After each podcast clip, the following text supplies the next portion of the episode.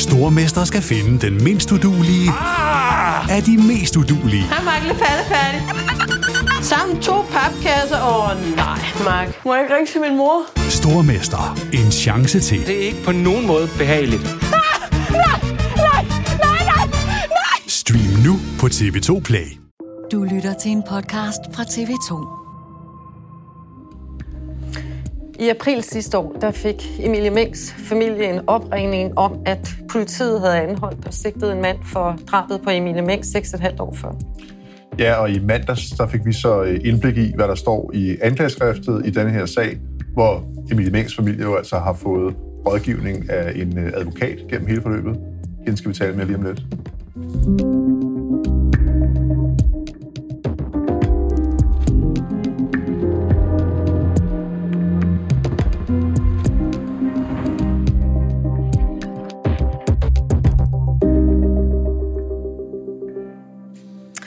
Og det er jo vores første uge med tv øh, på det her program Skyggesiden, Karsten, som øh, du og jeg med, hvad kan vi sige, sammenlagt 40 års krimierfaring har lavet tidligere, hvor vi har haft en samtale om de krimihistorier, som ligesom fyldte den uge. Og i den uge her, jamen, der, er ikke, der er ikke en sag, der er til at komme udenom. Nemlig lige præcis den, dag, vi, den sag, vi også tager fat på i dag. Ja, fordi uanset hvordan man vender og drejer det, så er øh, anklageskriftet, altså tiltalen mod den her nu 33-årige mand, jo en slags kulmination øh, på denne her sag. Øh, den kommer først for retten om øh, et par måneder, øh, nemlig til maj, men altså det er jo sådan øh, den, det forløbige klimaks i det her meget, meget langvarige forløb. Han er faktisk 32 nu, men han når at fylde 33, når selve hovedforhandlingen mod ham den begynder. Udover de, der skal afgive forklaring i retten, så er der jo også øh, pårørende og efterladte, som følger med. Formentlig også Emilie Minks familie. Jeg var over at dække den sag i drabet på Miasgade Augustævn i, i Aalborg, og der var faktisk 10 pladser nede på tilhørbænken, som var reserveret til familien, som overhørte og var med alle retsdage. Vi ved ikke, om Emilie Mængs pårørende de er med, men vi ved i hvert fald, at de er præsenteret ved deres bistandsadvokat, som hedder Majbrit øh, Storm Thysen. Og hun vil i hvert fald være der, når det handler om det hovedforhold, som handler om drabet på Emilie Mæng. Og derfor så skal vi faktisk lige om lidt tale med hende om, hvordan det har været for familien de seneste 6,5 år. Men øh, inden vi når så vidt, øh, så lad os lige prøve at se på, hvordan denne her historie den har domineret øh, forsiderne på en, øh, en lang række medier øh, de seneste par dage. Ja, præcis. Fordi det var jo altså øh, bare i mandags, at øh, anklageskriftet det nåede ud til pressen, til journalisterne, men øh, eksempelvis Ekstrabladet har allerede haft øh, to forsider på det. Uhyggelig anklage, kynisk sexmorder. Så er den vinklet på det, uhyggelig dobbeltliv. Og så kan man jo så se, TV2 selv øh, har også vinklet på det nye anklageskrift. Det har BT også. Og det, der jo i virkeligheden er sådan bemærkelsesværdigt, det er jo, at man tænker meget journalistisk, når man går i gang med bearbejdelsen, også i forhold til at skåne offrene. Og, og det, der jo så også sker, det er jo, at når man tænker på, at der er rigtige mennesker bag, så, øh, så er der rigtige forbrydelser bag de her meget, meget voldsomme overskrifter. Det har vi i den grad haft med os. Ja, og så er der også det ved det, at øh, den måde, man dækker det på, det er jo en konstant afvejning af, hvor mange detaljer øh, man egentlig øh, kan skildre øh, i forhold til både presseetiske regler og så sådan de almindelige øh, menneskelige hensyn til Præcis. de pårørende, der sidder derude. Og med det, øh, velkommen til dig, Marve Storm Sysen. Du har været øh, Mæng-familiens øh, bistandsadvokat, som det hedder, siden 2018. Og i sidste uge, der lagde politiet så en pressemeddelelse ud med tiltalepunkterne i den her sag. Mandags fik vi andre indblik i, øh, hvad der står helt præcis og ordret i anklageskriftet. Hvordan håndterer man øh, sådan et anklageskrift sådan helt konkret i forhold til en familie? Altså man kan sige, at politiet de øh, kontaktede mig i, i mandags, og det gjorde de jo efter, at det var forkyndt for den 32-årige. Og der øh, gav de mig jo hovedpunkterne i, hvad der var i, i anklageskriftet, og så sendte de det til mig senere på dagen. Og øh, øh, det har jo været sådan, at jeg ligesom har haft den opgave at være formidler også mellem politiet og øh, Emilie Mengs mor, øh, og på den måde øh, få hende forklaret, hvad der, hvad der nu sker, og hvilke nye skridt der er. Og øh, det gjorde jeg selvfølgelig også ved den her lejlighed, øh, orienteret om, at, øh, at anklageskriftet, øh, at, det, at det kom nu, og, øh, øh, og at, at altså, hovedtrækkene i det, hvad der ligesom ligger i det. Og hvordan gør man det? Altså helt konkret, hvad, hvad, altså, hvordan øh, varetager man den rolle, når det er så voldsomt, som det her er? altså man kan sige, det er jo uden tvivl et meget voldsomt anklageskrift, øh, og, og det er jo helt åbenbart, at det øh, beskriver jeg ikke øh, detaljeret. Øh, fordi det er der ikke nogen, der ønsker, og det er der ikke nogen, der har lyst til at, at vide noget om. Så det gør jeg ikke. Jeg gør det præcis på den måde, som jeg nu, fordi jeg har jo lært Emilie Mengs mor at kende og ved, hvordan at, at hun ønsker, det skal gøres, og det er så sådan, jeg gør det. Hvordan, øh, hvordan hjælper man familien, når sådan en historie den rammer? Fordi da anklageskriftet landede, der sad vi jo og forholdt os meget til, hvor konkrete skulle vi være, og hvilke vendinger skulle vi bruge for ikke at krænke offrene, som er her, men for den sags skyld også de pårørende. Hvordan er det at sidde med det over for pårørende, og sådan ligesom få det til at, at lande så nemt som, som overhovedet muligt, når det er så voldsomt? Hvordan gør man det? Altså, jeg gør det på den måde, at jeg ikke på, på går i nogen detaljer overhovedet. Mm. Øhm, jeg sørger for at videreformidle øh, de overordnede træk, men jeg går ikke i nogen detaljer, fordi det mener jeg ikke, øh, det, det tjener ikke noget formål, og det ved jeg, at de ikke ønsker at vide noget om. Så det er noget med at lære familien at kende, det er noget med at finde ud af, hvor er deres grænser, hvad er det, de gerne vil udsættes for, og så turnerer man det ligesom derefter, for der kunne også være andre, som sagde, jeg vil vide det hele. Jeg sagde for eksempel, at Mia Skadehavkes familie jo var med. De fik jo alt at vide, som blev mm. dokumenteret i retten. Så det er noget med at finde ud af, hvad er det for nogle personer, man har med at gøre. Ja, altså det er jo, det er jo Emilie Mengs mor, der har hyret mig som mm. hendes bistandsadvokat. Og så sørger jeg selvfølgelig for at, at følge hendes anvisninger fuldstændig nøje i forhold til, hvad hun ønsker, jeg skal gøre, og hvad hun ønsker, jeg skal, skal arbejde med i forhold til det her. Mm-hmm. Og vil, vil det så sige, at der faktisk er detaljer i det her anklageskrift, som du allerede på forhånd ved, at dem øh, skal familien ikke have kendskab til? Altså man kan sige, jeg, jeg, har, jeg har ikke på noget tidspunkt det lagt det gjort nogen i, i, det, i detaljerne i de samtaler, jeg har med Emilie Mings mor, og det kommer jeg heller ikke til at gøre nu. Men, men jeg kan i hvert fald sige, at, at det er helt åbenbart, at der er store dele af det anklageskrift, som jeg ikke mener tjener noget som helst formål med, at en, en nærtstående øh, skal have indblik i. Så lad os skrue tiden tilbage til 2018, hvor du bliver bistandsadvokat. Altså, det er jo sådan, når man får en bistandsadvokat, så har man krav på det, hvis man har været udsat for for eksempel voldtægt eller seksuelle forbrydelser. Hvis man har været udsat for anden personfarlig kriminalitet som vold og røveri, så skal man bede om det. Men når man er så voldsomt udsat med seksuelle forbrydelser, så får man en bistandsadvokat. Ja. Du er bistandsadvokat for moren. For mm. Emilie Meng er her jo desværre ikke mere. Hvad sker der? Får man en opringning? Du er et dagligt forsvar, det er jo noget helt andet. Ja, både og. Altså, man kan sige, at rollen som bistandsadvokat, det er jo at, at bistå med processen. Altså ligesom give et indblik i, hvordan kører sådan en straffesag? Hvad kan man gøre? Hvad kan man forvente? Hvordan er forløbet? Hvornår, øh, øh hvornår slutter efterforskningen? Hvornår kommer der en anklageskrift osv.? Så, videre. så det er ligesom den ene del af opgaven. Den anden del er jo så i sidste ende at fremsætte et erstatningskrav, så fremt at, at, øh, at der i det her tilfælde på et eller andet tidspunkt vil komme insektet, og det, hvordan, det gjorde der jo. Hvordan reagerede du, da du fik opringningen fra Emilie Mix? Jeg ved godt, at du passer på med oplysningerne af mm. hensyn til hende, men mm. hvordan, hvordan reagerede du? Jeg sagde ja med det samme. Hvorfor? Fordi jeg selvfølgelig vil hjælpe hende. Altså, man kan sige, øh, øh, altså egentlig for mig er der ikke så stor forskel på at være forsvar og være bistandsadvokat. Fordi det, det handler om, og det, det jo i høj grad har handlet om i Emil Mink-sagen for mig, det er jo at påse politiets arbejde. Og det er jo præcis det, jeg gør, når jeg også er forsvar. Det er jo at grave i politiets efterforskning, finde ud af, om alting er, som det skal være. Er det helt godt nok? Øh, mangler der noget? Er der noget, der ikke er gjort? Det er det, der er min opgave. Og, og man kan sige, øh, det har jeg jo prøvet i ganske mange år, i min, mens jeg har været forsvar. Og det er jo præcis det, jeg fik brug for under Emil Mink-sagen. I ja, ganske du, vidt omfang. Man kan vist roligt sige, at du bed dig fast. Ja. Ja, altså, jeg kunne alligevel godt tænke mig at dvæle lidt med det her med, at du netop er vant til, altså, eller, eller sådan, vi kender dig i hvert fald også oftest som forsvarsadvokat, mm. hvor du repræsenterer en sigtet eller en tiltals øh, rettigheder øh, i retten. Ja. Og her er det så lige pludselig den anden side af bordet, du sidder på. Altså, hvordan er den øh, forskel for dig som advokat? Jamen, jeg føler egentlig ikke, at forskellen er så stor. Fordi igen, så handler det om, at øh, jeg arbejder jo altid for en klient øh, og, øh, og en sag. Og, og, og så bliver det ret konkret. Og så handler det jo om, at, at, det her, at den viden, jeg har om politiets arbejde, den viden, jeg har om, hvordan politiet efterforsker, hvornår det er en god efterforskning, hvornår der mangler noget osv., den har jeg en til en kunne anvende i forhold til min mængde efterforskningen. Det er jo min erfaring som forsvar, der gjorde, at jeg på et eller andet tidspunkt, at det gik op for mig, hvor mangelfuldt det det hele taget var. Og hvor jeg ligesom kunne se, at alle de her generelle ting, som indhentelse af videomateriale, få afhørt de rigtige vidner osv., at det manglede. Så, så, så på den måde blev arbejdet jo sådan set øh, øh, ret meget det samme.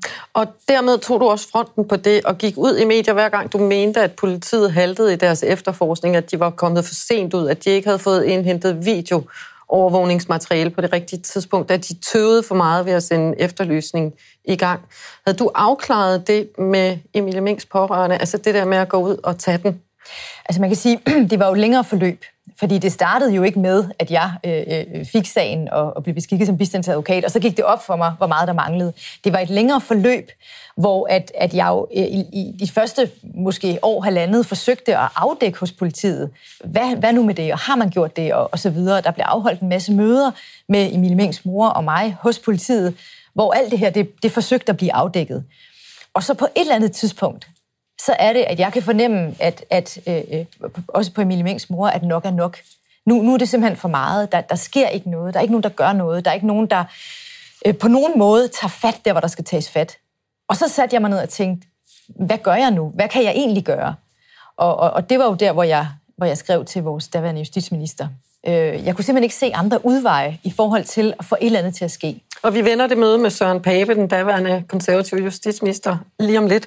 Men hvad er det for en undskyld afvejning, man står i i den situation? Fordi hver gang du går ud, og jeg er mm. fuldstændig bevidst om, det tror jeg de fleste er, at du går ud for at få opmærksomhed på sagen for drabs personen ja. var ikke fundet på det tidspunkt. Men det gør jo også, at hver gang du stiller dig frem, mm. så kommer der nyt pres på, og ja. dermed også nyt pres på Emilie Mænks ja. Øh, mor og andre pårørende. Du har helt ret i, at det er en, en afvejning, og det er en afvejning, jeg har lavet.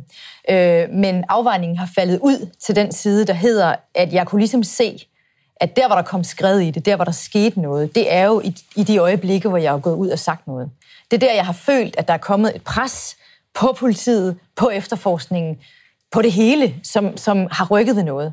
Så, så, så for mig har det været et redskab i forhold til at få ting til at ske. Fordi man kan sige, jeg er jo bare mig. Jeg er jo bare et person, som var bistandsadvokat her. Så, så hvis jeg skulle rykke et eller andet, så var jeg nødt til at gribe til nogle utraditionelle metoder. Men tror du, at politiet har siddet og, og ikke indhentet de rigtige oplysninger på det rigtige tidspunkt, fordi de synes, at det var super fedt? Tror du ikke, de har gjort... Altså, hvordan, du kender jo også politiets arbejde. Du mm. ved jo også, at der har siddet tænker jeg, dedikerede drabs efterforskere, som bare gerne vil have løst den her gordiske knude og jeg, finde gerningsmanden. Jeg vil sige indledningsvis, da jeg starter med at være bistandsadvokat i den her sag, der har jeg faktisk en tillid til, at politiet har gjort det, de skulle gøre. Og jeg opfattede egentlig situationen sådan, at jeg tænkte, jamen, selvfølgelig er man ikke tilfreds som pårørende, fordi man har ikke fundet gerningsmanden. Så det var egentlig mit udgangspunkt. Mit udgangspunkt var egentlig, at, at politiet må jo have gjort det, de skulle så finder jeg jo langsomt ud af, at det har man ikke. Og det får jeg bekræftet af flere og flere omgange, at det faktisk er ganske omfangsrigt. Og naturligvis tror jeg ikke, der er én person, eller øh, ja, øh, at det, det er enkelte personer, som har været ligeglade, eller ikke har gjort deres arbejde. Jeg opfatter det som en systemfejl. Jeg opfatter det som et system hos politiet, der ikke har virket. Der har ikke været de rette mekanismer, der er trådt i kraft. Der er ikke nogen, der har sagt, der er en pige, der er forsvundet. Vi bliver nødt til at gøre alt lige nu. Den mekanisme har ikke været der. Og det er jo en eller anden, en eller anden systemfejl i politiet i den kreds på det tidspunkt, som har slået fejl. Og jeg tror måske, du, øh, du taler til de indledende dage, altså ja, fra hun forsvandt kl. 04.07, eller i hvert fald øh, natten til den 10. juli, ja. øh, søndag morgen, øh, og hvad der så skete de første par dage, som jo kom til at blive meget udslagsgivende for resten af efterforskningen. Og så lad os øh, vende tilbage til det her møde, som du allerede lige kort har nævnt, øh, med den daværende justitsminister øh, mm. Søren Pape Poulsen i 2018. Ja. Øhm, hvordan lykkedes det dig at få det møde sat i stand? Jamen altså, nu, nu vil jeg sige, at, at, at i, i forhold til det, der lige bliver sagt, at det var jo ikke kun fejl, jeg så de første dage. Det var jo det første år, halvandet, hvor fejlene var. Så det var jo noget mere omfangsrigt end det. Men, men forløbet var sådan set i sin enkelhed, at jeg jo i en eller anden form for desperation, eller jeg havde, jeg havde ikke flere idéer til, hvordan jeg skulle få skubbet mere til det her. Og så satte jeg mig ned og formulerede en, en, en mail og en henvendelse, og det var helt i overensstemmelse med en aftale med, med, med de pårørende. Og jeg kan huske, at du fik det møde, fordi det blev selvfølgelig også refereret, der sad jeg og tænkte, har jeg nogensinde oplevet en bistandsadvokat, sådan nærmest for foretræde med offrene for, for justitsministeren? Jeg ved ikke, hvad du tænker, Carsten. Øh, jeg, jeg tænker fuldstændig det mm. samme, fordi normalt så ser vi jo bistandsadvokater som nogen, der sidder øh, nede i retten og, og varetager klienternes øh, interesser på sådan en, en, en meget øh, håndgribelig måde. Ja, Men det her og, og tilfælde, rejser sig op og siger, og ja, kommer med et erstatningskrav, ikke? Men i det her øh, tilfælde, øh, der får I faktisk nedsat en, øh, en hel gruppe af efterforskere, der skal indvende det forløb, der er gået forud for det her. Ja. Altså, og, og hvordan, hvordan lykkedes det? Fordi det er jo virkelig atypisk. Jamen altså, jeg vil sige, at mødet hos justitsministeren gik jo sådan set ganske godt. Det var klart den følelse, som både jeg havde, og som, som Emilie Minks mor havde. Fordi der blev lyttet. Vi fik lov til at fremføre, hvad det var for nogle punkter, vi mente, der kunne være problematiske. Hvad der havde været af fejl i efterforskningen. Jeg havde lavet en, en, en 10-punktsplan, som jeg havde, havde tænkt mig at fremføre, og, og, og det gjorde jeg. Øh, øh, det, der blev jo ikke draget nogen konklusioner på det møde, men efterfølgende, så blev jeg jo ringet op af Rigspolitichefens kontor, og så fik jeg at vide, at der var et nyt møde der, øh, som jeg deltog i. Og der gjorde jeg sådan set øvelsen en gang til. Jeg gennemgik præcis de punkter, som jeg mest var de mest centrale og mest relevante, hvor man havde svigtet. Og hvis du lige skal oprise dem, vi står i den situation, at der er en mand, som er tiltalt i sagen, og, og det var ikke længe før, der vil være fokus på hovedforhandlingen. Mm. Men hvis du skal opriste, jeg skal sige, Syd, Sydsjælland og Lolland Falsters politi har ikke rigtig vil medvirke i noget, så vi har ikke ringet for ligesom at sige til dem, prøv at høre, der kan komme nogle anklager for Michael Storm Thyssen, mm. fordi de har faktisk ikke vil udtale sig ud over det, de har gjort i forbindelse med presmøder. Men hvis du skal oprise, hvor er det, du har haft de største kritikpunkter? Jamen altså man kan sige, der er jo stadigvæk en del af den her sag, som jo ikke har været fremme for pressen endnu. Og derfor er der også en del af de punkter, jeg havde fremme, som ikke kan komme frem endnu. Det kan den først, når sagen kører i retten. Så er det jo offentliggjort. Men jeg kan sige, at nogle af de ting, som har været fremme i pressen, det har jo blandt andet været indhentelse af videoovervågning. Det er jo helt åbenbart, at det er en, en kæmpe fejl, at man ikke har fået gjort det i tide. Så er det jo også øh, øh det her forhold med, med, med telefoner. Vi ved jo alle sammen godt, at, øh, at det jo var i forbindelse med, at det nye efterforskningshold kom til, og der kom nogle særlige tiltækninger til, at man, fik, at man faktisk fandt ud af, at der var, manglede en del teleoplysninger i Millimeng-sagen. Og det førte jo så til, at man fandt ud af, at der var faktisk en kæmpe fejl på, på, øh, øh, i forhold til politiets indhentning af de her oplysninger. Så det var jo, det var jo sådan en ting, som, som jeg i hvert fald har frembragt mange gange. Jeg kunne simpelthen ikke forstå, at man ikke kunne have fået mere ud af de teleoplysninger, man nu engang havde fået indhentet. Jeg blev ved med at stille spørgsmål til, hvorfor kommer der ikke noget af det? Hvorfor kommer der ikke mere frem på det? Øh, hvordan kan det, hvordan kan det ikke give et eller andet? Og det kom der jo så et svar på, at det var simpelthen fordi, der manglede oplysninger, der manglede øh, øh, store centrale dele, som var blevet tabt i, i systemet. Ja, og man fik jo ikke opklaret sagen, men så skete der noget. Ja, og så springer vi lige frem til den 14. Øh, april sidste år, altså seks et halvt år efter, at mm. øh, Emilie Meng forsvandt. Øh, der er det en øh, 13-årig pige, der forsvinder, efter hun har færdiggjort sin øh, avisrute på øh, Sydvestjylland i øh, Kirkerup. Mm-hmm. Og øh, lad os lige se, hvad der er sket dengang. Som det er lige nu, så opererer vi med flere mulige scenarier, men vi har ikke noget, hvor vi kan sige, vi ved definitivt, hvad der er sket. Så vi har alle muligheder åbne, og man kan sige, jo flere informationer vi får ind, jo bedre bliver vi også til at få kortlagt, hvad der reelt er sket. Hvad tænkte du, Marvind, da du øh, hørte det her? Jamen, min første tanke var jo bare, nu skal jeg simpelthen sikre mig med alt, hvad jeg overhovedet kan og har, at man med 100% sikkerhed tjekker, om det her det kan have en sammenhæng med, med Emil Meng. Og det gik du så frem ja. og sagde. Ja. Men umiddelbart så tænker man, altså hvad var det, hvad var det du havde behov for der? Fordi umiddelbart så tænker man, at det, det må politiet jo selvfølgelig gå i gang med at undersøge, når der er så voldsomme personfarlige sager, som ligger i det samme område. Ja. Man kan sige, jeg har, jeg har aldrig fået et svar på, hvad politiet præcis gjorde, og hvad de ikke gjorde, og hvor langt de var, osv. Men efter den historik, der har været, og efter alt det, som Emilie Mengs mor har været igennem, der havde jeg det på den måde, at jeg ville ikke lade den mindste risiko øh, gå forbi for, at de ikke gjorde alt, hvad det var. Og ligegyldigt, hvordan man vender og drejer det, så var min tanke, at hvis det er ude i medierne, og hvis pressen skriver om det, så lægger det et pres på politiet. Så skal de komme med et svar på det. Det var det, der var min tanke. Og så kan det godt være, at de har været i fuld sving allerede. Det håber jeg. Men jeg føler mig ikke sikker. Så derfor vil jeg gøre alt for at føle mig sikker på, at det blev vendt på alle måder. Og manden blev så varetægtsfængslet ved et grundlovsforhør. Så gik der omkring 10 dage, og så stillede Kim Kliver sig frem igen, politiinspektør ved Sydsjælland og Lolland Falsters politi op foran pressen og fortæller, at det faktisk er den samme mand, man har anholdt i forbindelse med overgrebene på den 13-årige pige, som man nu også sigter for drabet på Emilie Meng. Og så kommer han med en undskyldning. Mm. Vi kan ikke udelukke, at vores ageren i sagens indledende fase, hvor vi i modsætning til den aktuelle sag for Kirkerup, antog, at der ikke forelå en forbrydelse, indebar, at spor gik tabt. Den omstændighed kan potentielt have medvirket til, at efterforskningen efterfølgende er blevet meget omfattende og langvarig. Vi anerkender på alle måder de nærmeste pårørendes store sorg og frustration over den manglende anholdelse af gerningsmanden. Var det en undskyldning, som familien kunne bruge? Hvad var reaktionen, da de hørte det her? Det er jo helt åbenbart, at, at der er en undskyldning i det her.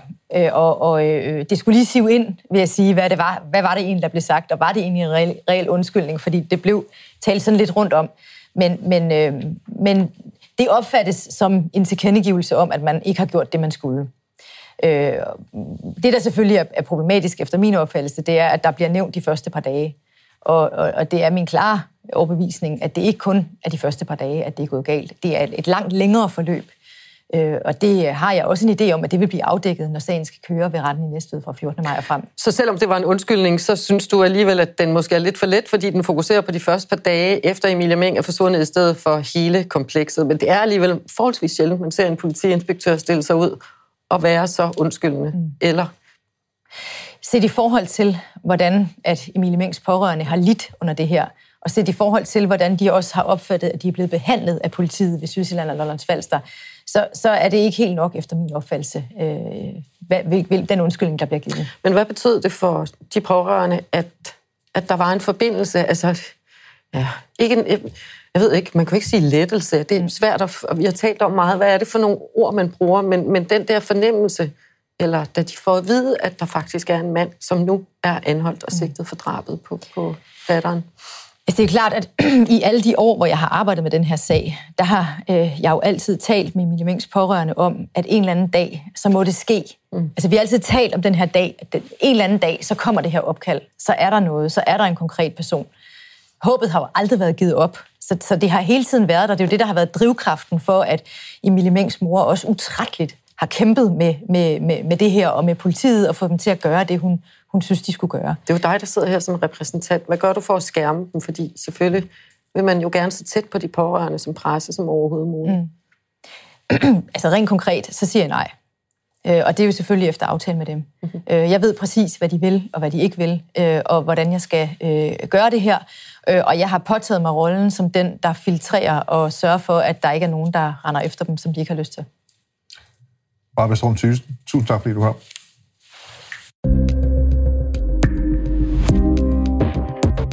Jeg er meget tilfreds med en øh, aftale, der betyder, at politiet bliver styrket. Flere betjente, øh, et rejsehold, der kan opklare drabsager hurtigt, det synes jeg, vi fortjener i Danmark, at vi gør alt for at opklare den øh, ultimative forbrydelse.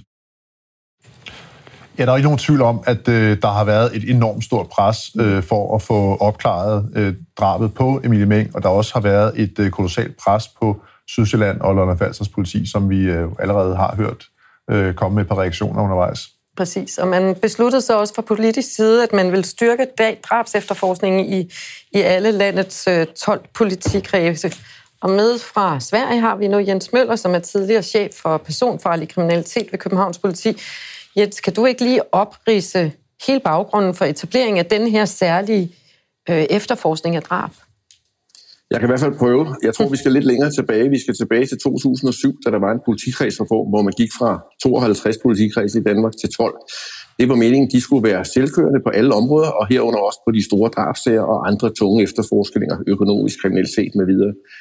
Øh, og det kørte rigtig godt langt hen ad vejen, men man måtte bare erkende, at det var ikke alle politikredsene, der kunne opretholde et fagligt øh, kompetent niveau i forhold til de øh, specielle sager omkring fjerndrab. Almindelige drab, hvor manden slår kone ihjel, eller søn slår forældre ihjel, øh, og undskyld mig udtrykket almindelige drab, fordi de er jo også grove og, og, og sørgelige. Dem kunne kredsene håndtere, men de her fjerndrab, hvor man skal virkelig grave dybt, hvor det er en ukendt gerningsmand, der har lavet en, et, et, et, et groft drab osv., dem havde man ikke alle steder kompetencen til, og det kom lidt frem øh, i, øh, i øh, nogle enkelte sager, blandt andet øh, i hvert fald øh, i medierne i forhold til Emilie Meng-sagen. Men samtidig så var der også politifolk, der havde snakket om det. Man var måske ikke helt så gode, som man gerne ville være, og det havde de politiske partier jo selvfølgelig hørt. Der er flere mennesker, der interesserer sig for politiets arbejde der. Så da der var den forrige flereårsaftale, der var det et krav for flere af aftalepartierne, at der skulle indføres et nyt rejsehold. Det blev så ikke til et nyt rejsehold, det blev til en lille enhed på fem medarbejdere, afdelingen for kvalitetssikring i drabsager, som ligger i det, der hedder NSK, National Enhed for Særlig Kriminalitet, som er den 13. politikreds, der blev oprettet her. De fem medarbejdere de har tre hovedopgaver. Det er en national overvågning af drabsagsområdet, det er en sparring med politikredsene allerede for den helt indledende efterforskning går i gang, og så løbende. Og den sidste, det er etablering af reviewhold, hvis der i sagerne skal, skal øh, gennemføres review. Og der er så forskellige tidslimit til det osv. Og når du siger review, så var det jo også det, der blev indsat i forbindelse med efterforskningen af Emilie Meng. Og der var mange politikere, der var ude på det tidspunkt og sige, at det her, det er også, selvom du fortæller om den politimæssige baggrund, så var der rigtig mange politikere, som sagde, nu skal det op og køre, fordi det her efterforskning i forhold til Emilie Meng er ikke god nok. Og, og kan du komme lidt ind på det, Jens Møller? Hvad betød øh, denne her nye enhed mere konkret for efterforskningen af lige præcis det her drab? Jamen det betød jo, at, at, at man lavede enheden, og forud for det, der havde man lavet en uh, drabsmanual på 265 sider, som nøje beskriver, hvordan skal de her sager håndteres, så man var sikker på at få et, et nationalt ens niveau. Så havde man uddannet øh, 63 øh, specielle medarbejdere, alle rutinerede efterforskere, som skulle kunne deltage i det her review rundt omkring. De har forskellige kompetencer. Det kan være inden for økonomisk, det kan være inden for, for telehistorik, det kan være inden for traditionel drabsefterforskning osv. Og så kan man til hver en tid sammensætte et reviewhold. Det vil altid være en leder, og så tre til fire øh, rutinerede efterforskere på hver sit område, eller på et specifikt område, hvis det er det, der i den konkrete sag er, er rigtig, rigtig vigtigt. Øh, og, og de hold kan man så sende ned. Det er ikke efterforskere, der kommer og skal opklare drabsagen for den ramte politikreds, der har drabsagen. Det skal kredsens efterforskere stadig gøre, men det er efterforskere, der kan lave et review og ikke finde fejl, men finde nye muligheder i forhold til den efterforskning, der så øh, kan allerede er i gang, og, og videre skal ske. Og så er det som noget nyt, så kommer de ret tidligt. De kommer senest øh, 30 dage efter, hvis drabet er uopklaret, så bliver der nedsat det her reviewhold. Men hvis politikredsen selv beder om det tidligere, så kommer de, øh, så kommer de ind før. Men i den indledende periode, der er politikredsen allerede i dialog med den her lille øh, afdeling i øh, NSK. Det er sådan så, at senest 48 timer efter en drabsag, så skal der have været holdt et møde, og det bliver ofte holdt inden for det første døgn, hvor politikredsen snakker med den her afdeling for kvalitetssikring af drabsager, der bliver kigget selvfølgelig i manualen, og der bliver kigget i forhold til det praksis, øh, øh, der er at forholde sig til i politikredsen, så man sikrer sig en meget bred efterforskning fra en start, øh, man dokumenterer alt, hvad man gør. Man dokumenterer de valg, man har i forhold til en bred hypotesebaseret efterforskning, men man dokumenterer selvfølgelig også sine fravalg og, og så videre. Så på den måde er der selvfølgelig kommet mere ensartethed og, og nok også mere kvalitet i forhold til enkelte øh, punkter i de forskellige sager. Nedskrevet i en manual på 265 sider. Tusind tak, fordi du var med, Jens Møller. Velkommen. Og så vil jeg bare lige nævne, at øh, det her med, at der jo gik de her mange år mm. øh, fra øh, Emilie Meng-sagen startede til der blev rejst en tiltal, det er jo faktisk ret usædvanligt. Øh, hvis man ser tilbage på sidste år, altså 2023, der blev der begået 38 drab i Danmark, og hvis man spørger politiet, jamen så er alle sagerne sådan set opklaret, ganske usædvanligt også, skal vi lige huske at have med, øh, forstået på den måde, at øh, der er ikke i nogen af sagerne, hvor man sådan render rundt og leder efter en gerningsmand, så at sige. Nej, jeg var lige inde og tjekke Justitsministeriets seneste tal, og de viser, at en opgørelse fra 2008 til 17, der blev begået i gennemsnit 44 drab om året. Det var meget lavt sidste år, heldigvis, og her lå opklaringsprocenten på 87. Og så hørte vi lige Jens sige, den 13. politikreds. Ja, og det er jo den, der hedder National Enhed for Særlig Kriminalitet. Den blev oprettet den 1. Øh, januar 2023. Mm. Øh, altså for godt og vel et års tid siden. Husk, at øh, Skyggesiden kan lyttes som podcast og selvfølgelig ses på tv. Vi er tilbage på torsdag.